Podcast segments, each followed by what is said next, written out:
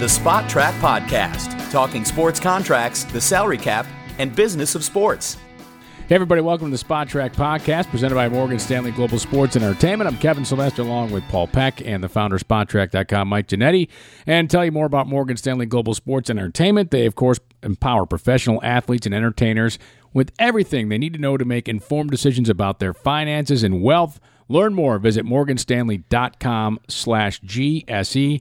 Morgan Stanley Smith Barney LLC member SIPC. The band is back together here because training Yeah. camp is in, in Wayne. We got trades and we got all sorts of trade stuff. Deadline coming up, which I feel like we need to start this with Mr. Met here and his reaction to the Mets being aggressive in trading for Marcus Stroman and or maybe trading other pieces. But but I feel like we need to start our baseball trade deadline discussion with you. I I did something I very rarely do. I, maybe three times in 12 years of Spotrac Twitter, I lashed out. Oh, no. to the Mets on Twitter. Mr. Numbers, Mr. Down the Road, It- the it was a- numbers tell the story. There's no emotion involved.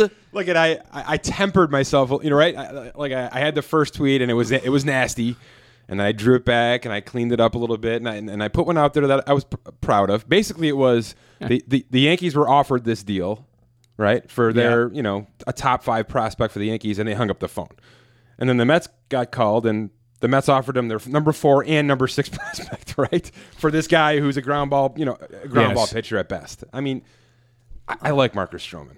I've seen him in person a lot. I've been to Toronto to see him a lot. It's fine.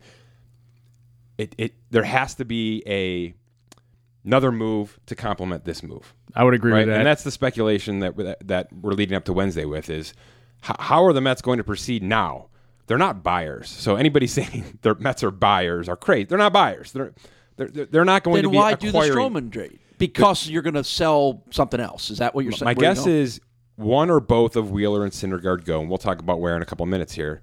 But the bottom line is this: Stroman's under contract through next year, and either you flip him, right? You, you trade him in the winter, or you trade him next next deadline for some sort of return, or you sign him to a contract that is certainly going to be less than what Syndergaard was going to cost. Okay. Makes sense. Syndergaard was going to go to free agency. He said it a thousand times to the media. He wanted to go and test the market and see what his actual value is. Fine. That number is going to be huge. I mean, it's just Right, going to be yes. huge. beyond what the Mets are likely So- either going to want to or be able to afford to pay. Right. So, uh, in that regard, if that's all we think about, it's a it's a fine move. They gave up two two pitching prospects, though. I don't like that. You know, you we've had this discussion with all the sports on this show about how building through the draft is if you've got it, you don't give it up. And the Mets have given up four prospects now in the last 12 months. Their two best hitting prospects and two of their better pitching prospects for Robinson Cano, Edwin Diaz, and Marcus Stroman. it makes zero sense. no, that doesn't sound good. right. That's not that. That sounds that well, like that's not a plan. That is a win now plan for a team that is six games out of the wild card. Right. Not good. No, it's not good.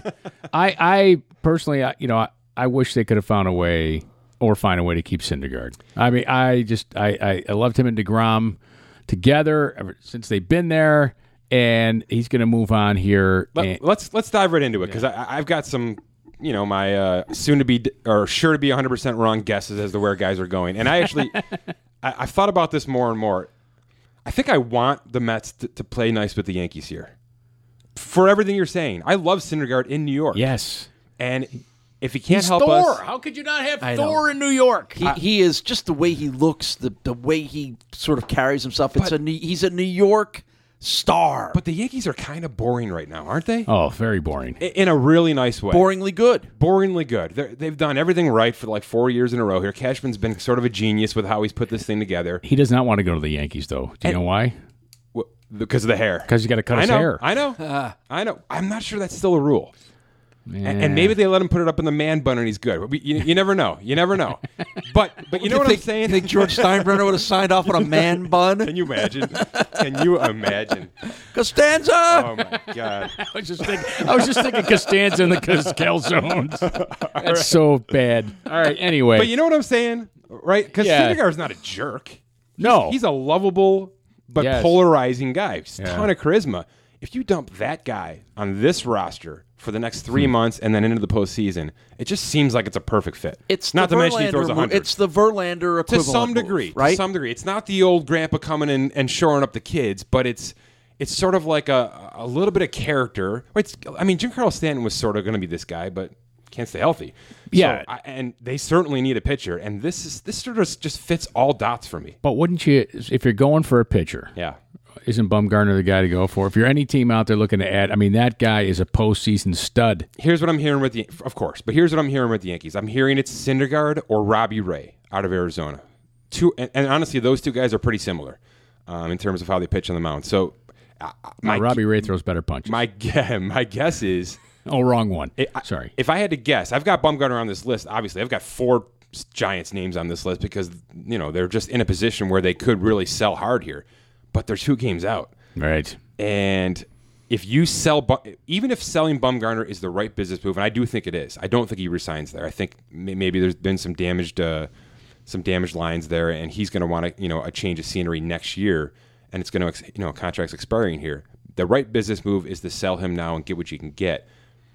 I, I just think it would look really bad. Oh, sure. I think you are damaging the rest of your season. Even if you can win without him, I just think that the optics of it might, might be detrimental to the rest of the season for the Giants. well, if you think you're going to win, you keep him. If it's about winning, think so, right? you keep him. Yeah. So, So uh, I- because you're telling your fans, if you move that guy, you're telling your fans we don't think we can win. That- to me, to let me, that's the let message. me let me throw this at you, and, and and where you guys are going is is absolutely right. But you said it, and it made me wonder: Has the game, the business of sports, changed so much that the fans either are starting to understand or need to understand that trading a player like that mm-hmm. not giving up anymore, isn't a throwing in the towel, raising the white flag. It's part of the business of how you run sports now. And if you do that and the benefit kicks in a year or two later with the players that you acquire from that trade, then you, won. So I, I, I mean, not to question what you're saying, Kevin. I just wonder if it's one of those perceptions that we've all had for a long time that we need to start rethinking. All right. Can I? We're going to talk about hockey, but I'll just use it to a hockey team that we follow here in Buffalo. How did that go over? that what you just said there. How did it go over? Well, but but no, I'm just uh, like, the it's difference gone is, over horribly. Yeah, no, I, but I think the difference is is what are you bringing back? You know, I mean, it, it, there's part of letting the stars leave. There's the other part now, which there's plenty of models to point to that have led to success, like Houston and Astros and a few other places, where that was the key move to make to be successful. Well, and, and Mike has a list here of Yeah. the, the last four World Series winners and their acquisitions, but I'm just talking about giving up players. It's a little different for the Giants because they've won World Series True. with this guy. And so, but so to me, their standard is different. Like to me, the Giants standard is the same as the Dodgers standard, the Yankee standard, the Red Sox standard, and and perhaps I we'll see the Astros and Cubs do. But the standards for those franchises have to be different. It's about winning. Does it matter that this is Bruce Bochy's last season? Does that affect this at all? It shouldn't. If you're if you're operating the team for the best chance to to, to win year in and year out. That's what I'm saying. It should be year in and year out for the Giants. Not all right, we got to win now because our team's going to go away. It's like how do we continue Hard to to do year in and year out. let year me tell out, you- But you the- know what I, you know what I'm saying? But the Red Sox and, and, and Yeah. Yankees are always there. Um, the Dodgers are always there in the kind of equation. feel like they operate on a different level this- compared to the rest of the league, and and if you're going to chase that, then you you've got to be all in budgetarily and. but they're not the Royals. They're not the Kansas City Yeah, Royals. This but- is the but- San Francisco Giants. Let- Come let me- on. one thing I've heard more this year than I think ever from teams like the Giants, the Nationals, the Mets. What there's been more talk about. We don't want to just be a wild card team because that's not good. If, if we're not, if we don't think we can win it all right now, we're selling. And I'm not sure. Is that really the best philosophy? Remember when- it was just let's get in, let's get in and see what happens. Every other sport still operates that way. Every other sport, we just want to get in and then we'll roll the dice in the postseason because it's it's a whole different season. I, I just feel like Is it not the case we're baseball? starting to see enough examples of teams that have played it that way and it's ultimately been successful. So when you see other teams that start to do it that way, I think it's logical that teams will go, well, can we, why can't we can do that too? Uh, it- you know, and and again, I, I I think there's a lot wrong in a lot of professional sports with either win the championship or you're a failure. I, that's wrong. It's it's just in my opinion, it's wrong. It's unrealistic. There's only one team that's going to win. Uh, fans need to not run around being mad if their team loses in the finals or the World Series or the NBA final. I mean that that's crazy to me. But I- I guess there's a part of there, there's part of fan bases and teams themselves that operate that way. We had this exact conversation last year with Bryce Harper. Remember? Yeah. The Nationals were sort Yes, of we just did. hanging around, and Harper was expiring contract. You knew you almost knew he wasn't going to be back. So what do you do? Do you That's get the best key value? to me, Mike. The key is to me in a decision like this, if you don't think you can keep that player, then you got to get rid of him. Well, and that's where we you- where as we talked, as you made a reference to the team that we follow here in Buffalo, the the the the, the low point of their inability to handle free agency was letting two star players leave and getting nothing in return. Now, w- would it have been smarter to look back at that time ten years ago had the Sabres traded? Chris Drury and, and Danny Briere, there would have been incredible blowback at the time had they done it. But in reality, as you look back hindsight, in hindsight, that would have been the move to make. And it's starting to become the move that everybody's starting to make now, including the watch the Nationals with Bryce Harper. That's a prime example. yeah. I don't want to go too far down that wormhole, but we'll have an offline discussion. Okay. uh, concerning that. But no, I know I, I know what you're saying. I, I think this is more about a business decision Mm-hmm. in labor, and they're looking at it like a factory. In that, you know what, this guy, we could put someone else on the assembly line and have a similar output for a whole lot less in, in Isn't that what salary. we talk about with the NFL all the time? That's that's what it is. Yeah. Right. Um, it that's what it is. That's what it is for the Mets with Syndergaard. Uh, Bumgarner, they're you know whether he wants to stay there or not. I don't know. It's just gonna be weird for me to not see him. but but Verlander going from the the Tigers to the Astros. Okay, I get it. It's a it, it's the window of winning. If we're not going to continue winning, I'm not going to pay thirty million dollars to a starting pitcher, even though he's going to give me twenty wins and I can get thirty starts out of him. I'm not going to do that because it doesn't. It's not cost effective um, while I'm trying to build a winner. Hey, Right? listen, it stinks for the fans. It that does. that attitude stinks for the fans. But obviously, if you're listening to this podcast, you are someone who is in line with the thinking of what modern sports has become based on numbers and analytics and salaries. So you sort of understand the dynamic of it. But I feel for it. It stinks. I mean, we were all kids who had the collected cards and watched our heroes and I can I'll, I'll throw the, the the one that I remember most in my lifetime was Tom Seaver being traded by the Mets. Yeah. I mean I grew up a Jesus, huge Mets old. fan. I know I am old. Um, I, what year was it? Do you remember what year it was? I mean I was I was 10, 11, 12 years old. Um, it was devastating. He because even though the Mets stunk for a good part of that rest of that decade after 73 tom seaver was the biggest star ever you like you looked up to this guy when he was pitching everything stopped when they traded him it was like a gut punch Seventy-seven. 77. 77 i'm 12 years old then so, So you think about what the Mets have, you know, in their history. They in '69, right? The amazing Mets. They Correct. had Nolan Ryan and Tom Seaver. yeah Yeah, like two of the greatest Yeah, pitchers but- ever. If they just hung on to those Well, two guys, You talk about the Tigers. They had Verlander and Scherzer. right? right What are we doing there? Wow. so i feel for the fans Not to mention Jack Morris way back. I feel for the fans that that that lock in on these guys, buy their jerseys, become heroes to them, and essentially they're treated like lines on a spreadsheet, and that stinks sometimes. Well, That's it my also bad, sho- sorry. no, but it also shows you where the game's at. Yeah. If you don't, if you hang on to Verlander and Scherzer, Yeah. and you can't win with those two guys, come on, right? Uh, teams are reluctant right now to admit that the three-year window exists because what what has to happen when you admit it is you have to pay hard in those three years or maybe the first two years at least, right? You've got to pay, pay, pay. Let me bring in football here a little bit because I just had this kind of this conversation with myself on the drive here.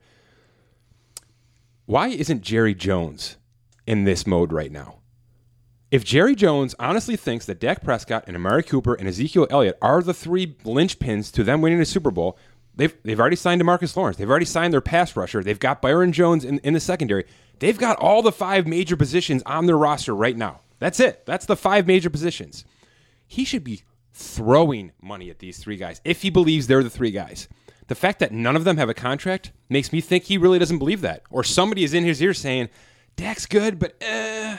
And Zeke, yeah, we really shouldn't do this. And, you know, we can wait on Amari because there's four other guys that need. Because if there's any owner in football that exactly. will, will haphazardly throw Doesn't money it, at players, exactly, Exactly. Doesn't it? Weren't you just dying to see him come out, you know, February first and say, we're ready to go. Here's yeah. here's 150 million dollars. Spend it with these three guys. Let's go. And he's right? the guy who's he never he never worried that if he overpaid or if two years from now after paying Dak Prescott, Dak stinks. He, he never worried about. It. He was always the, the, team that was always over the cap. That was always it's the trying to opposite. use the credit card approach. That charismatic, you know, guy is now coming in, onto the microphone and saying, "Ah, we got to be careful with Zeke." You saw what he said today, right? You, don't need a star. You don't need an NFL rushing leader to win right. a championship, right? Boy, is that a shot across the bow or, or what? Right. Exactly. I, I, I'm shocked that that guy right there isn't identifying his current roster as a winning roster. All right, here's I'm going to throw a theory at you. Here's just popped it, popped into my head two things would explain this incredible uncharacteristic behavior by Jerry Jones. He's seen how the league is operating mm-hmm. and, and he realizes the way he used to operate isn't the right way. Secondly, they're the Cowboys and they'll always be the Cowboys, win or lose. And I wonder huh. if he's thought about why should I do this to try to win a Super Bowl when my uh, you know, my ego and all that other stuff will look great. But I'm always going to be the Cowboys. I'm always going to sell my stadium out. I'm always going to be the number one talked about team in the NFL. Do I need to do all of this? I think he. I'm pausing for effect. Yeah. no, it's a, it's a, it's a. On the business side, the answer is no, you don't. But on the ego side, the well, answer is maybe yes. The, right? maybe less ego and more business from Jerry Jones as has evolved. So winning doesn't matter. Is that what you're going here? Winning a championship doesn't matter. But they're not even winning playoff games. Well, I, that that's that's got to matter. It that has to matter. Yes. But but I'm saying, does winning a championship matter any as much as it used to? And does Jerry wow. Jones say, I don't, I, you know. Well, the I, money says no, it doesn't. The money says no. Right? right. Or, or the Patriots to be the number one uh, rated franchise in all of sports. Correct. And it's the Cowboys. And it's the Cowboys. And it's not even close. Yeah. So the money says no, it doesn't matter. All right, Paul. Thanks for that. let's uh, run down no, World no, Series. Yeah, we're getting very deep here. I, yeah, you know, I know. I was going to say, what happens when I'm a week off. let's uh, let's bring this back. I'm inclined the... to bet the Cowboys to win the Super Bowl. All right, last four World Series winners, deadline acquisitions. Last year, at the Red Sox. Uh, what two pitchers? Nathan Eovaldi. No, Stephen Pearce, the World Series I was, MVP. I was going to get yeah. there. That's crazy. Pearce, right? They they picked up the World Series MVP. Well, which when you look at what happened in the NBA and NHL, that's a trend, right? It's a trend. That's the trend. God, I didn't even realize that. Yes, it's stem back to the to baseball too. Wow. You, you, you acquire the eventual championship MVP. Right. Guys, so three, three sports in a row did it. That's They're right. so thrilled NHL, to be on different sure. teams. Yeah. Um, but he was deadline. He was not prior to the season. The other two were prior to the season. This was a deadline deal, so a little Fine, different though. there. Uh, Justin Verlander, 2017, uh, went five and zero. Was incredible down the stretch to close out the regular season. 2016, Aroldis Chapman, yeah, changed the Cubs, right? Completely changed them. 2015, how about Johnny Cueto, right? It's the complete game of the world. Ben Zobrist. So um, those against my Mets, by the way. Yes, significant, significant acquisitions here. So you have you have some uh, pred- guesses. We'll call them not Yeah. predictions. Some guesses. I, I, I do. Uh, I'm going to change my first one based on what I've read this morning. It sounds like Trevor Bauer and his craziness is staying in Cleveland through the end of the year. He's under. You, you know about the craziness, right? No. Oh my goodness! oh, m- this is just the best. This I, I wish we were live right now on, on, on camera so we could show this thing. He gets t- taken out of his game. His final start, what we thought was going to be his final start in Cleveland,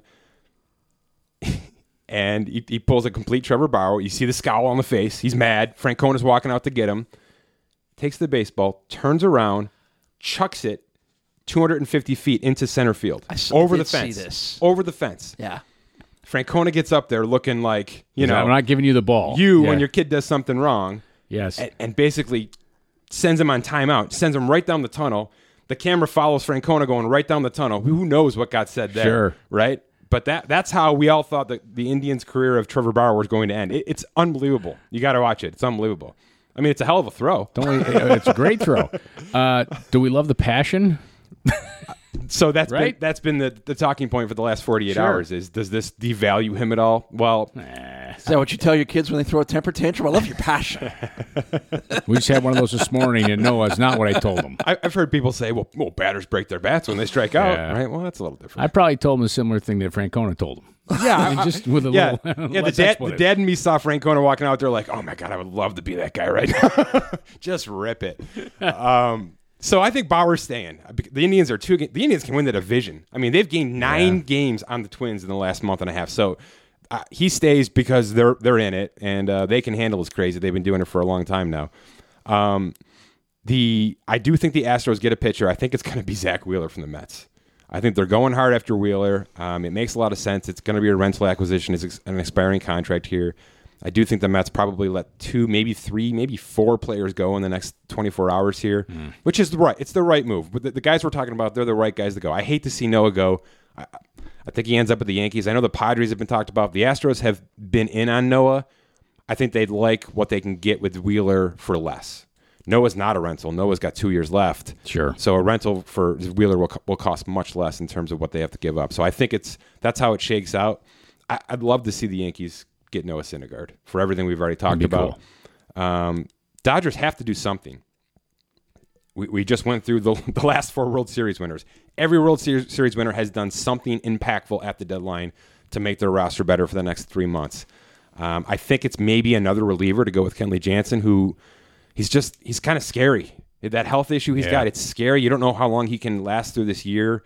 Um, and obviously, an extra you know back end of the bullpen arm is always important at the end of the year. Now, this is the trade deadline. This is not the waiver wire. That's gone now. That's gone. That's gone. Yeah, That's why this it's is so all important. tomorrow. It- it is a hard, all it's a hard deadline. now. Awesome. Yeah, so it's a big deal. It's, this is this is 24 hours to make it happen for the rest of the year. and that makes it simpler for fans. Yes, right? Because you always Totally. like, for me, a second, having to explain the waiver deadline. oh My God, it's like dead cap in football.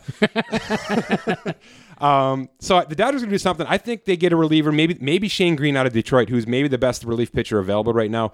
They're going to have to give up a lot. Does He's- Magic he's get involved in this control. stuff, or does Magic stay out of Is this Magic stuff? still with the Dodgers, or did don't he bail on them too? I don't even know. Anyhow, he's Got extra time. Look, I'll, I'll say this: the Dodgers are damn good. they're gr- If you've watched them at all this year, or, or even lately, their starting pitching has been outstanding. They can they can hit to all fields with power. Eh, It's this will be year three, right? look at there's a lot going on with LA. Yes, A three-year window. Yes, it will, and they, they move guys around all the time. Their shortstop plays right field. Their center fielder plays second. It's they- they're doing a lot of things really smart. Just going to keep things you know fresh. It's a long season. I, I really like what's happening there. If they get a guy like Shane Greene to go in front of Kenley Jansen, look out. I I, I don't know how you don't bet anybody else. Um, Tampa's in the similar vein with the Mets right now. Um, Tampa had a great start to the year. They faded. They need a shakeup. And I think Yasiel Puig is that shakeup, right? Does you almost guarantee you get him. That's a does he come sleeveless? he, I, they'd, ha- they'd take it. I think it's a similar situation to the Yankees where they sort of need a little bit of uh, charisma, a little swag, Sure. you know, to sort of b- take this thing to the finish line. Um, Puig would Puig's been great. I, I, uh, Cincinnati, I know that was Daffy Duck. There's a little. Elmer Fudd there. Puig. that was awesome. Three, two, one. No. Um, the, the Reds have been fun to watch. I've seen him a bunch against the Mets this year, a- a- and he's been great. He's he's a stat producer. I know the Indians are in on Puig as well. I just think Tampa's got more to give up right now. Their prospect system is ridiculous. So I, th- that's probably you know 100 percent to be wrong, but that makes a lot of sense to me. Minnesota, holy cow! I, th- I- they're in first place right now, but man, it's it's maybe the the, the, the, the most unsafe first place ever right now. I mean, the, the Indians are all over them. The Yankees are better than them. The Red Sox are better than them. The Astros are certainly better than them. They might just sit, just mail it in and say we're going to ride this thing out. They've made a lot of moves in the past 12 months. They might just say let's just ride this thing out and see what happens. I I don't know if they'll be big buyers. We'll have to see on them. This is the team I really want to talk about a little bit before we wrap it up here. The San Diego Padres are not in in terms of 2019. They're not in, but they've gotten a lot better. If you haven't watched this team and these kids, it's there's a lot of fun things going out there. I, I love the Machado move now that I can see it in action with the rest of this roster. The the, the Fernando Tatis kid is so much fun to watch. He's like a he's like a young That's Junior, Fernando Tatis Robin, Jr., right? yeah, Robinson Cano type of player. Sure. he's smooth as hell, but he works his butt off. That's where it differs from Cano. um, he's really fun to watch. They've got a couple of big, big, uh, big bats in the outfield. They need pitching. They've got some youngsters who I think are a couple of years away. But if they throw a major pitcher, if it's Syndergaard, if it's Matt Boyd out of Detroit, they don't have to do this now. I don't think. But you know, there's some arms available now to where if they want to overpay to get that guy now and get ready for next year, I could see that happening. But that's a team that really a team to watch, especially like your fantasy guys out there. There's six, seven guys from a fantasy standpoint that are really fun, fun for your team right now. All right. Yeah. I- I- they they should go back to the old, uh, the old. They've worn them a few times. Yeah. they've worn the old, the, old school uniforms You a few times. the the Friar. The Friar. Yes. Th- Yeah. What he had a name that that the mascot had a name, but and it's escaping me. But All right, let's. I, I don't remember what it was either. Just a, one of those cool old fashioned uh, logos. All right, let's uh, move on to some hockey here before we uh, dive back into football. which is not really hockey, which is why we're well, talking about it. Eh, well, it's, it's, it's still the summer in hockey. There's still some uh, contracts out there. A lot actually. Right. And there's one team in particular that has uh, some issue, and that's the Maple Leafs. They've got two significant players unsigned. One's an unrestricted free agent, the other one a restricted free agent uh, in Mitch Marner. But the Maple Leafs, uh, they right now, as we talk today, are negative. Rounding up three three million, negative three million in actual cap space. Right, Yeah. it's two point nine million. They have four players, and you say some of these players, and you can't believe they're still in the league, like Nathan Horton. They're not though. That's what's well, I know cool they're, about it. They're they're the um, uh, oh, who's the player from uh, Utah? The Kai, uh, Keith Van Horn. Keith Van Horn, right? Yeah. Keith Van Horns of the NHL. Uh, Nathan Horton. Yeah. Uh, Dave Clarkson, Zach Hyman, and Travis Dermott. They are all they're on the long term injury uh, restricted list, right? So- Likely to never play ever again. but so they're they get paid, and their money uh, doesn't go against the cap. Yeah. Right now, so it's I don't want to say it's a loophole, but when you make trades and you've seen trades happen in the NHL where okay, you're going to take this contract, this injury money, because we uh, some teams don't want to pay it or can't afford to pay the- on a cash basis, and some teams will take that on. I'll just pay the cash in order to get the other player Yeah. right? And teams like the Maple Leafs, uh, uh, the rich teams like that, will are willing to do it. Yeah, we're going to see it a lot this next week and a half or so. Teams that are up against it, good teams that are up against the numbers, will use this as a way to get out from the under. Right? They You're, will. you're buying cap space, or you're Yeah.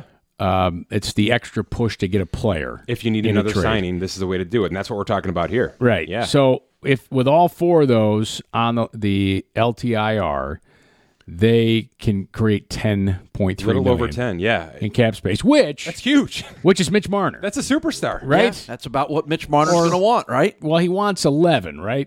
He wants close to He 11. wants eleven. So, but they could free that up with a couple of minor league. if Yeah. they- you have to be a twenty-three man roster by October first, right? You but could you be, could be under. You could be a twenty-one man roster. So they dump two of those Yes. guys down to the minors. There's your extra one and a half million. Right, but you oh, listen. You always need some Wiggle room, room.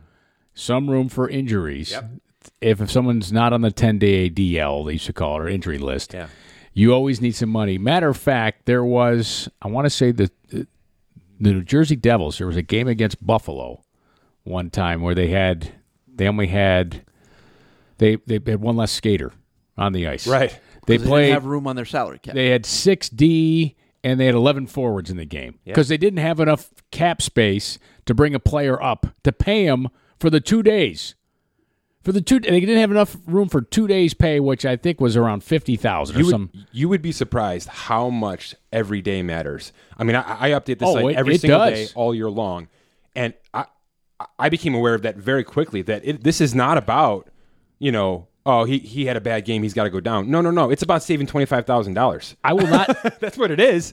I will not tell you the player's name, but there was a player that got sent from Vancouver back to um, Portland, Oregon. Mm-hmm.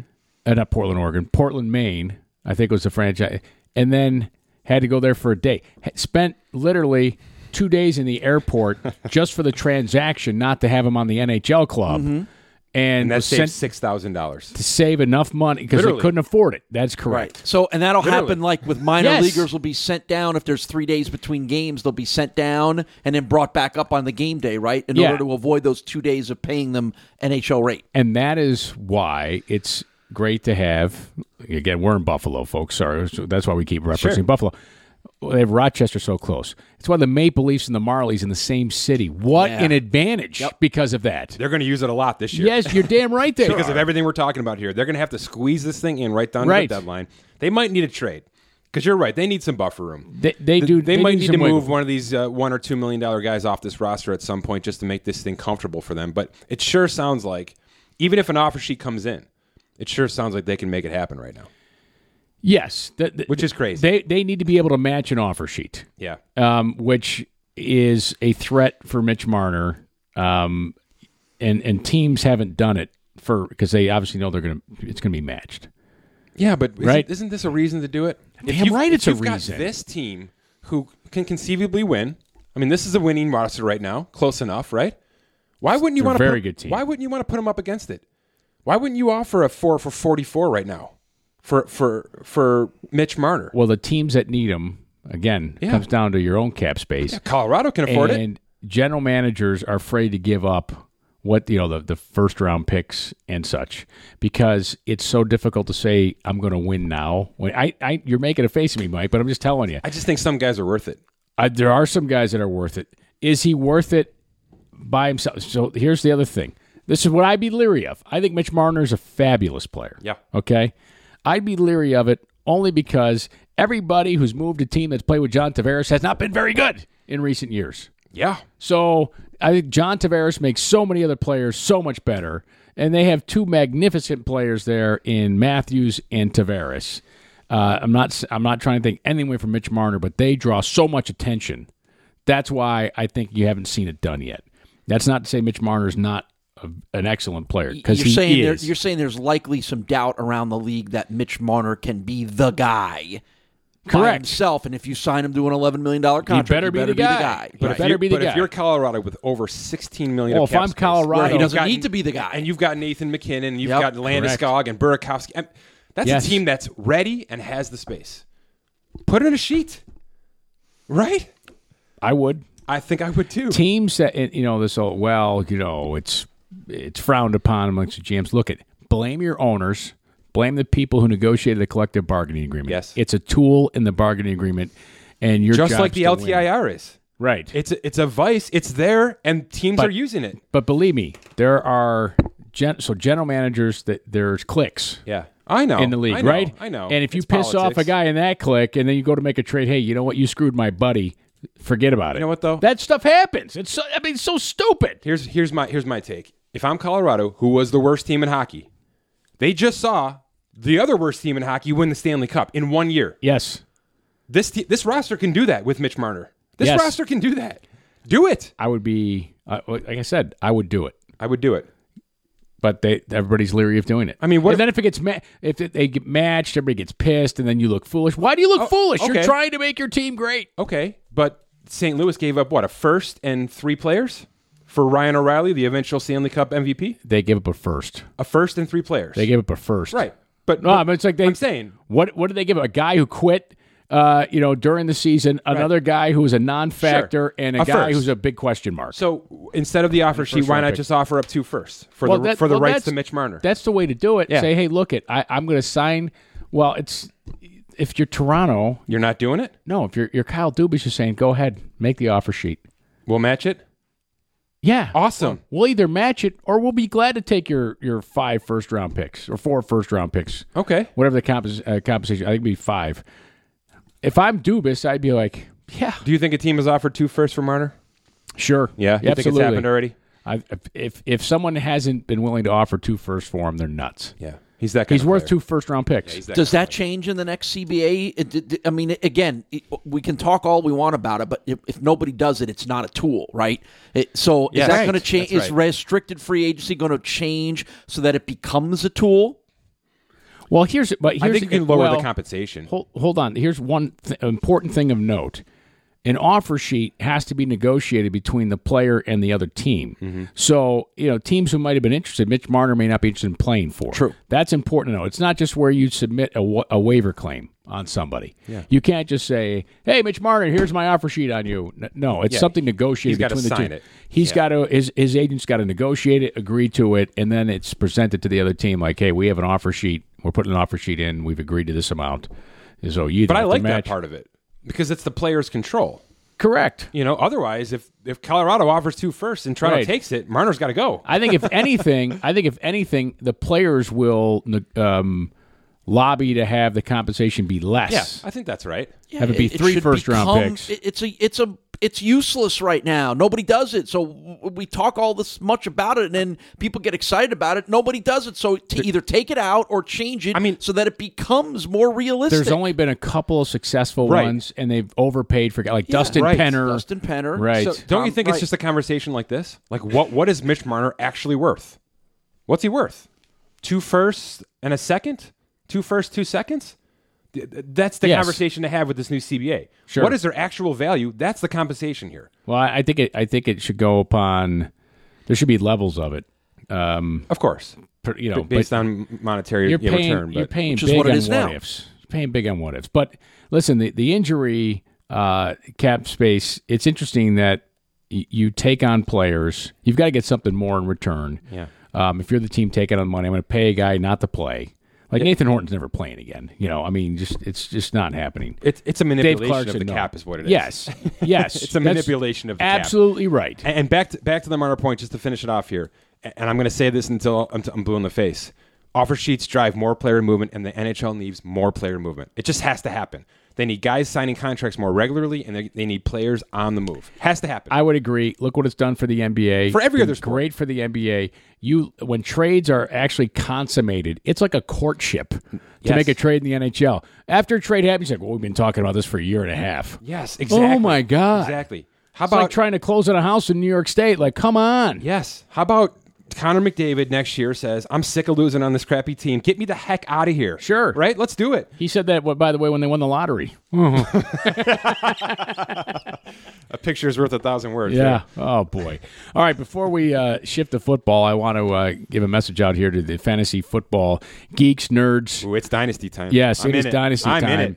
If you missed out on the beta, sign up for the Dynasty owner. You got great news here because this is a way to lock it down lifetime here, okay? Through their Indiegogo campaign, here's how it works. Go to dynastyowner.com, select the level of support 250, 500, 1000, 5 grand for you big rollers, and you'll lock in a Dynasty team for life. They're not going away, so don't worry. Plus, additional gifts you get hats, shirts, Yeti mugs. Those are fantastic, by the way. Uh, game tickets. And how about this? A one week trip to a private villa in Mexico. You can vacation with Mike. Prizes vary based on your select, three kids. uh, selected level of support. Uh, so gear up for the upcoming football season. The first Dynasty Salary Cap Fantasy Sports game that not only plays the game week to week, but uses actual contracts and salaries, gives you the roster power both coach and general manager. Visit dynastyowner.com, register your team, and lock in a few great prizes, and keep up with all the latest on the Dynasty Owner podcast wherever you subscribe. We're, we're pleased to have one of the uh, great and uh, most well recognized agents in the NFL, Drew Rosenhaus, join us here on the Spotrac.com podcast. And nothing, nothing's happened today. Nothing busy for you, right, Drew? You know, I'm, uh, I'm actually at the uh, Chiefs facility, uh, training camp in St. Uh, Joe's, Missouri, and um, one of my clients, Tyreek Hill, uh, got banged up, and he's obviously one of the top players in the league. So there was a lot of concern, but from from what I can gather, it looks like a thigh bruise. So I don't think uh, the team expects him to miss much time, thankfully. But it's really as an agent, you know, when when you see your guys get hurt, and it's, you know, guys, it's really one of the reasons I work so hard to to get extensions done. Just the, the risk of injury is such an impactful thing when you're an agent. And you know, last year we had a, a guy in a contract year, Kwon Alexander, uh, go down in the middle of the season, and uh, fortunately, we're able to to get a good deal for him with the 49ers, but that's usually atypical, you know, and so, um, you know, injuries during a player's contract year really can spur uh, extensions. When But, some, um, when something like that happens today, Drew, eh, with Tyreek or with any other player, and, and like you said, it looks like Tyreek's going to be fine. What's your role? Is it, are you kind of a parent? Are you kind of the business guy? Are you kind of cry on my shoulder guy? Like, how do you take that personal, quiet moment with a player who has just been hurt like that and may or may not know the extent of it? How are you handling that? Well, I, it's I, I actually was with two clients that were injured. Tyreek's wasn't serious, but uh, I was with the client Keith Reaser who tore his Achilles yesterday, season-ending injury.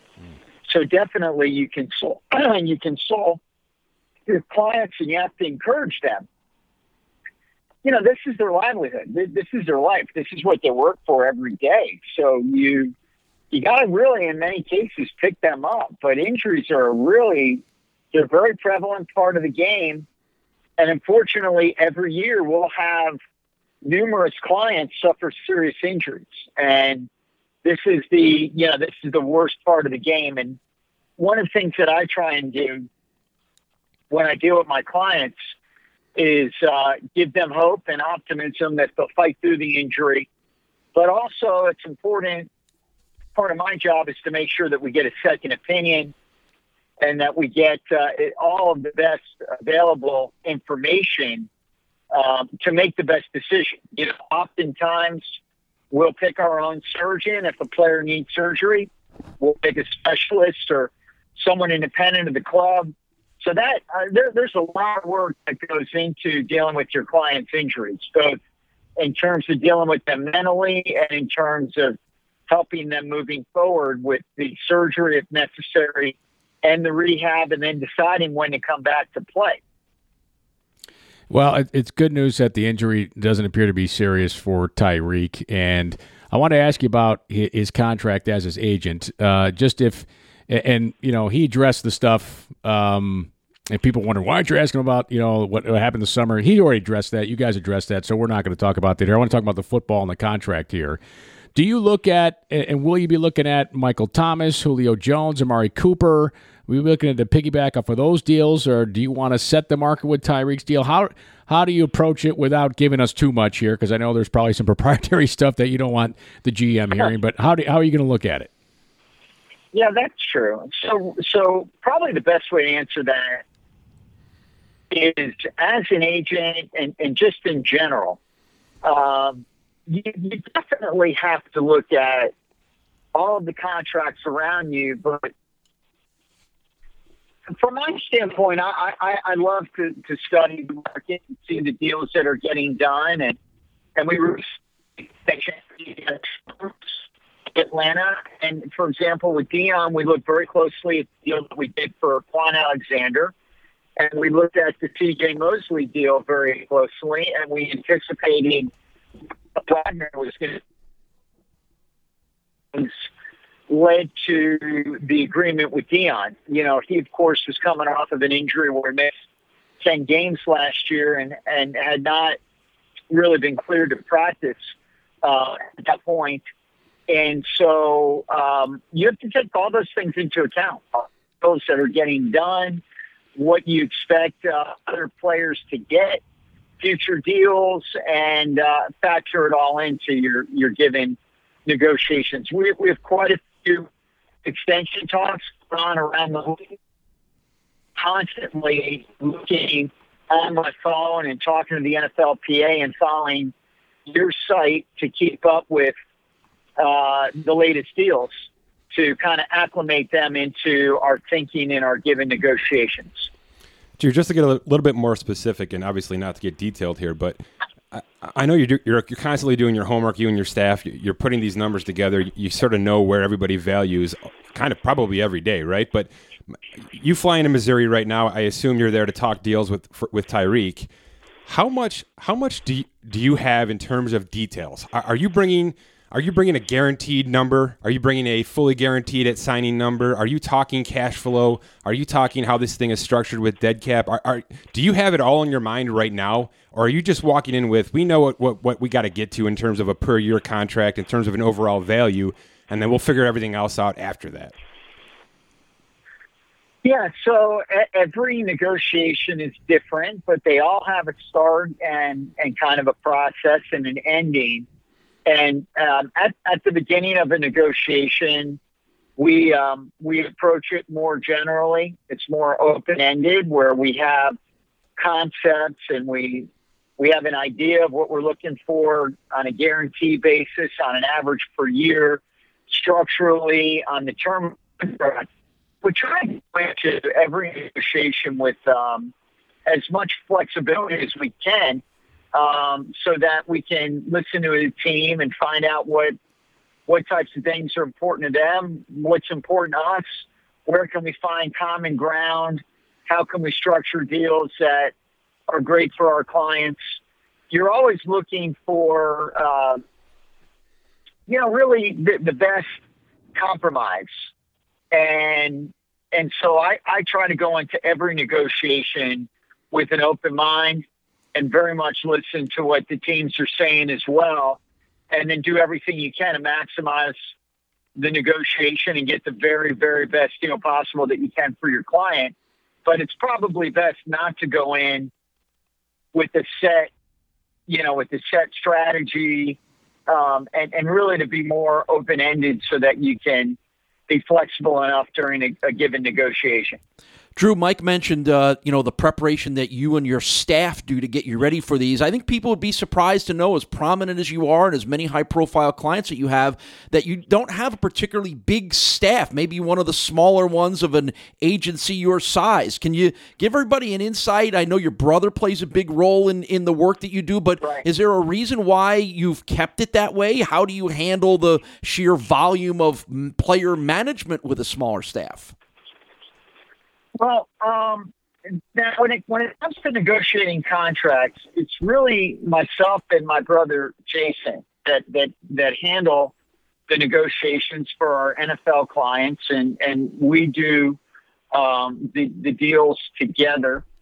Um, some um, I incorporate Jason more than others, and he's very instrumental in compiling the information and working with me on the strategy and participating in the discussions.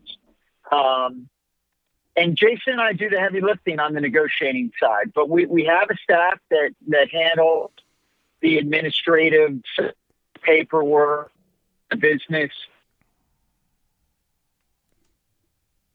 And Robert Bailey and Rob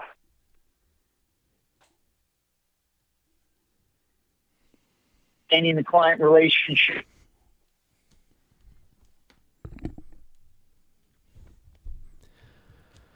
I think we're uh, we're running into some cell issues there Yeah. uh, with with Drew uh, out in Missouri. So Can hopefully, you hear me, guys? Yeah, yeah, we got. yeah, you're we cutting got in a little out a bit. Yeah. Yeah, so, so I mentioned, you know, we've got two other agents in, in Robert Bailey and Ryan Matha who are integral in our company. I've got two retired clients, Duane Starks and Kyle Moore, that work with us. We've got about six full-time employees on the marketing and endorsement side. We have um, people that work on charitable. Yeah. Well, we, we have Sorry, a, guys. No, that's okay. Here in in uh, in in, the- Well, let me let's try one more question if we if we can, Drew. Uh, and you know, cell phone cell phones as fantastic as they are, they're they're not perfect items. Um, but if if you could tell me, well, I want to know what's more exciting: getting a contract done for a client or landing a new client. They both got to be rushes. Yeah, I mean, obviously recruiting is very important. You got to recruit the guy in order to get the deal done. So, you know, uh, recruiting is a great rush when you, you sign a, a new client uh, and you build your client roster, their livelihood and their security and and setting them up and their family. So, no doubt, the bigger thrill is getting the contracts done. Cool, cool. And with your clients, All right. Well, Drew, we, we appreciate the time. Uh, cell issues not a problem. With some great insights, and uh, your time is certainly valuable. We appreciate the the time you've given us. Good luck uh, the extension with Tyreek Hill and the injuries, and hopefully all your players stay injury free, uh, not only through training camp but the season. Drew Rosenhaus, thanks so much for your time. Guys, keep up the great work. I really enjoy Spotrac. I think uh, you know you do great work, and it's it's a real asset to our business. And uh, you know I use it quite a bit and, and enjoy it very much. Thanks a lot, Drew. Awesome. Thank awesome you. Here. All right, Drew. Take care. Thank Take you. Bye bye.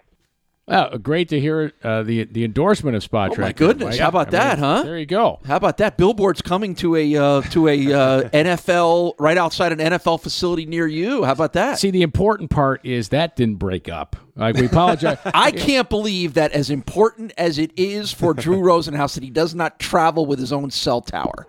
well, who's to say? Who's to say it's not my cell phone? Uh, uh, yeah, no, I, you all know, and I know he is somewhere outside of Kansas City in Missouri, so maybe there it's a little yeah. bit iffy. But boy, I would think if Drew Rosenhaus's cell phone isn't working, that's the equivalent of uh, your your office being uh, uh, uh, Right. shut down and power and everything else, right? Well, I mean, I, I tell you what, if Tyreek Hill wasn't okay, we would not have talked to him. Yeah, No, no. yeah, Yeah. And and thank you, Mike, for the, for everything that you have done to set up Drew Rosenhaus for that interview. Because now I can I can erase the fact that he once hung up on me years ago in my past life as a reporter who was calling to ask him about one of his players that was holding out or a free agent or something, and I literally got almost yeah I'm busy and got the immediate hang up. So I gotta- I, have evened up my my record there with Drew Rosenhaus. I'm very proud. I got to say this too. I, I, uh, you know, you can think what you want about him, and I know there's plenty written about his, uh, his personality and you know his the way he goes about his business. Every time I write a piece about one of his clients, and, and, you know, I'm I've got no stake in any of this. Mm-hmm. I, you know, I'm not making any money out whether Tyreek Hill gets nine million or 19 million. But every time I put any any kind of numbers out there or any kind of, you know, structural opinion on how things have gone, or if, if a new contract is signed, he is right in my inbox That's great. and e- hmm. either positive or negative. You know, he'll tell tell me exactly how he feels, and I appreciate that. I'm I'm, I'm okay with Great somebody telling me my opinion stinks. I once had an NFL general manager tell me that when Drew was at his bombastic peak of the late '90s, early very- 2000s, very brash, um, yeah. that that the NFL general manager said, "I love dealing with him." I, you know, and, and it Yes. surprised me because you thought that everything with Drew was going to be a confrontation because that was sort of the persona that he Yeah. had built. Um, but the NFL general manager said he's one of the easiest guys to deal with because he understands. He he's there for his client. He under he, he's he's uh, an advocate for his client, and I, I was surprised by that because you had this perception of what you think getting in a room with Drew Rosenhaus is all about. I think he backed that up with the answer to my question about how detailed do you bring a contract to a GM. His answer was perfect. Yeah. I know what I need. I know what I want. But I'm going to let the team dictate Right. things, and then we go from there. I think that's Yeah, the right and I way think to he probably would admit he's changed that because I think some of the holdouts Sure. are famous, and some of the stories of "I want ten million dollars" and slamming on the table. Th- those, at least, that's what's used to be heard from Yeah. his players and him himself. Well, I was going to say he's also had great players, so it makes it pretty easy, you right? bet. Yeah, he's got a stranglehold on this wide the, receiver the, la- the, the question we didn't have chance to ask him, which I would have loved to, was i- in in orchestrating the Antonio Brown situation was really a transcendent moment in NFL history. One of the best, arguably the best player in the league, basically forced his way off the team that he was on for not a lot of compensation. To me, that's unprecedented and, and may signal the start of a lot of other. And then you saw it with Beckham right after that. But I would love to have gotten into a little more on how'd you pull off something that had never been able to be pulled off before. I, I think I would have liked the answer to your first point, which was, did it change things? Oh, does well- he think? Does he think now this is going to be a thing, I or think is he going to push this We've already seen it. I think with Right? Beckham right after that, we saw it become a thing. Right. Where teams were were willing, even though they had one of the greatest players in his position in the league, willing to think about moving them. When I think for most of our lives of covering and being around the NFL, that if you had a player like that, you're like, I'm not trading that guy. Yeah. No way. I don't care what you offer me. I'm not doing it. Well, you know, the interesting thing is, uh, you know, age eight. I'd want a guy like Rosenhaus in my corner because I, you could tell that he's for his players. It's all about the player. right. It's all about his players and getting them the deal, and it, it- so I, I respect that. It's like having if you ever need an attorney, you want one who is an sob in the courtroom, and like th- this guy is for his players and all the things that he's doing. Right. um, he's not in the office talking to the players on the phone. He goes and sees everybody, right? And I know a lot of agents do. I'm not trying to, you know, uh, wow, look what he does. I don't know nobody else does, but um, it just seems like it's his life. Let me right? tell you why I know he gets it too. And by gets it, I mean gets it as if as we talk about contracts around here. The one thing he was most proud of after Antonio Brown's uh, move and then new contract was that there were no additional years added to Antonio Brown's contract. It was a three year deal, better structure, better guarantees, which Pittsburgh was not willing to do. We know that. He was most proud that it was it didn't go more than three years, and that signifies control. Sure. he understands that one of the most important things right now in all of sports, but certainly with the NFL, is control. Right? Yes. That, that Yeah. to me is that to me is, is a guy Control over it right there. where you are and where you're going. That's it. Yeah. that's it. Well, it's great to have him on. Um, you know, I, you listen. Obviously, you know he wasn't going to tell us too much. Uh, you know, contracts, Tyreek Hill. Everybody listens to everything now in sports. And for those who might say, "Why didn't you ask him about the Tyreek Hill thing?" I, I just don't think this is the forum for Nah, that. I'm more So- worried about whether the contract Yes. gets done. What do you guys think? He's worth 19 according to my formula. 19 a year. Michael Thomas probably gets over 20. in Here's next the week or question: As much as how much does the other stuff impact this? It has to, doesn't it? See, it it- has to I don't think it have ha- an impact. I don't think Um, it has to in terms of the overall value of the contract. But It the way it's structured, That's it. guaranteed money. You know, he, he may get to the end point the same, needs but it'll be a different route. Yeah, it just needs language. Is, is you know is he worth 19 million? Yes, Yes. he's worth Sure. 19 million. He's probably worth more. I just he, think he his is because speed, he is because my my valuation is a baseline. It's just numbers, right? Well, the the issue is going to be, you know, uh, does he want to stay in Kansas City? Yep. Right, and play Well, with Pat why, Mahomes? why the best quarterback Why in wouldn't? Right? Right. Well, that right. And do you want to leave some room the Patriot way Yeah. for your team to keep pieces and or add pieces to win? Well, you know, you know, Mahomes is going to cost 40 million dollars in a year and a half. Yes. Correct. It, does Drew Rosenhaus care? No, he, no, no. Drew Rosenhaus doesn't care about Mahomes. Should he though? Uh, that's Yeah, but but he should. He should care about Tyreek Hill because if Ty, if they have no other receivers, But the because argument- they can't pay any others, then that's going to affect Tyreek Hill's performance. The, well, or not having Tyreek Hill is going to affect Mahomes' performance. That's the argument I would make if I'm Drew. Rosenhaus. me too. So But Tyreek Hill is worth 19 a year. I, everything else aside, put it all away. For three years of production, he's worth at least 19 million a year. what the Chiefs just proved is they didn't need Kareem Hunt. That's right. To be good, you don't need to pay a top tier run. It's something we talk about all the time, and maybe what Jerry Jones was making his point with Zeke Elliott to go back to earlier in this podcast. You don't need to pay a ton of money for a running back. It's actually not the smart way to go because you can find running backs using plural there that uh, can fill the gap and get the job done, They're going to have three running backs that cost 4.2 million dollars. and they're going to be fine. Carlos Hyde, Damien Williams, Darrel Williams, all going to be adequate at best, maybe more. Mahomes only costs four and a half right now. So you've got Sammy Watkins at ni- at a cap of 19.2. This is going to be his last year. He's going to be out after this, Right, and there's And they there's- already drafted his replacement, Right. this year in in the in the Hardman or kid. maybe Hill's replacement should that it, it, happen. it was going to be one or the other, Right. And now with, with the with the landscape of Hill's, you know, lack of suspension, uh, it makes perfect sense. You, you can have Hill on the Sammy Watkins number, and everybody else is still cheap for a year and a half at least. Right. So it, yeah, you smart. You, go hard after Tyreek Hill's contract Smart. right now. All right. Great stuff. We'll keep an eye on those baseball trades with the trade deadline. And of course, we'll keep everything up on contracts as they happen at spotrac.com. It's got Drew Rosenhaus's endorsement. Tell your friends about it. Check out the premium section of spotrac.com. And of course, presented by Morgan Stanley Global Sports and Entertainment, empowering professional athletes and entertainers with the knowledge they need to know to make informed decisions about their finances and wealth. MorganStanley.com slash GSE. Morgan Stanley Smith Barney LLC member SIPC. Next to Jerry Maguire's endorsement, could there be a better one? Show me the Quan, Paul. All right, for Paul Peck and Mike Ginnitti, I'm Kevin Sylvester. We'll talk to you next week.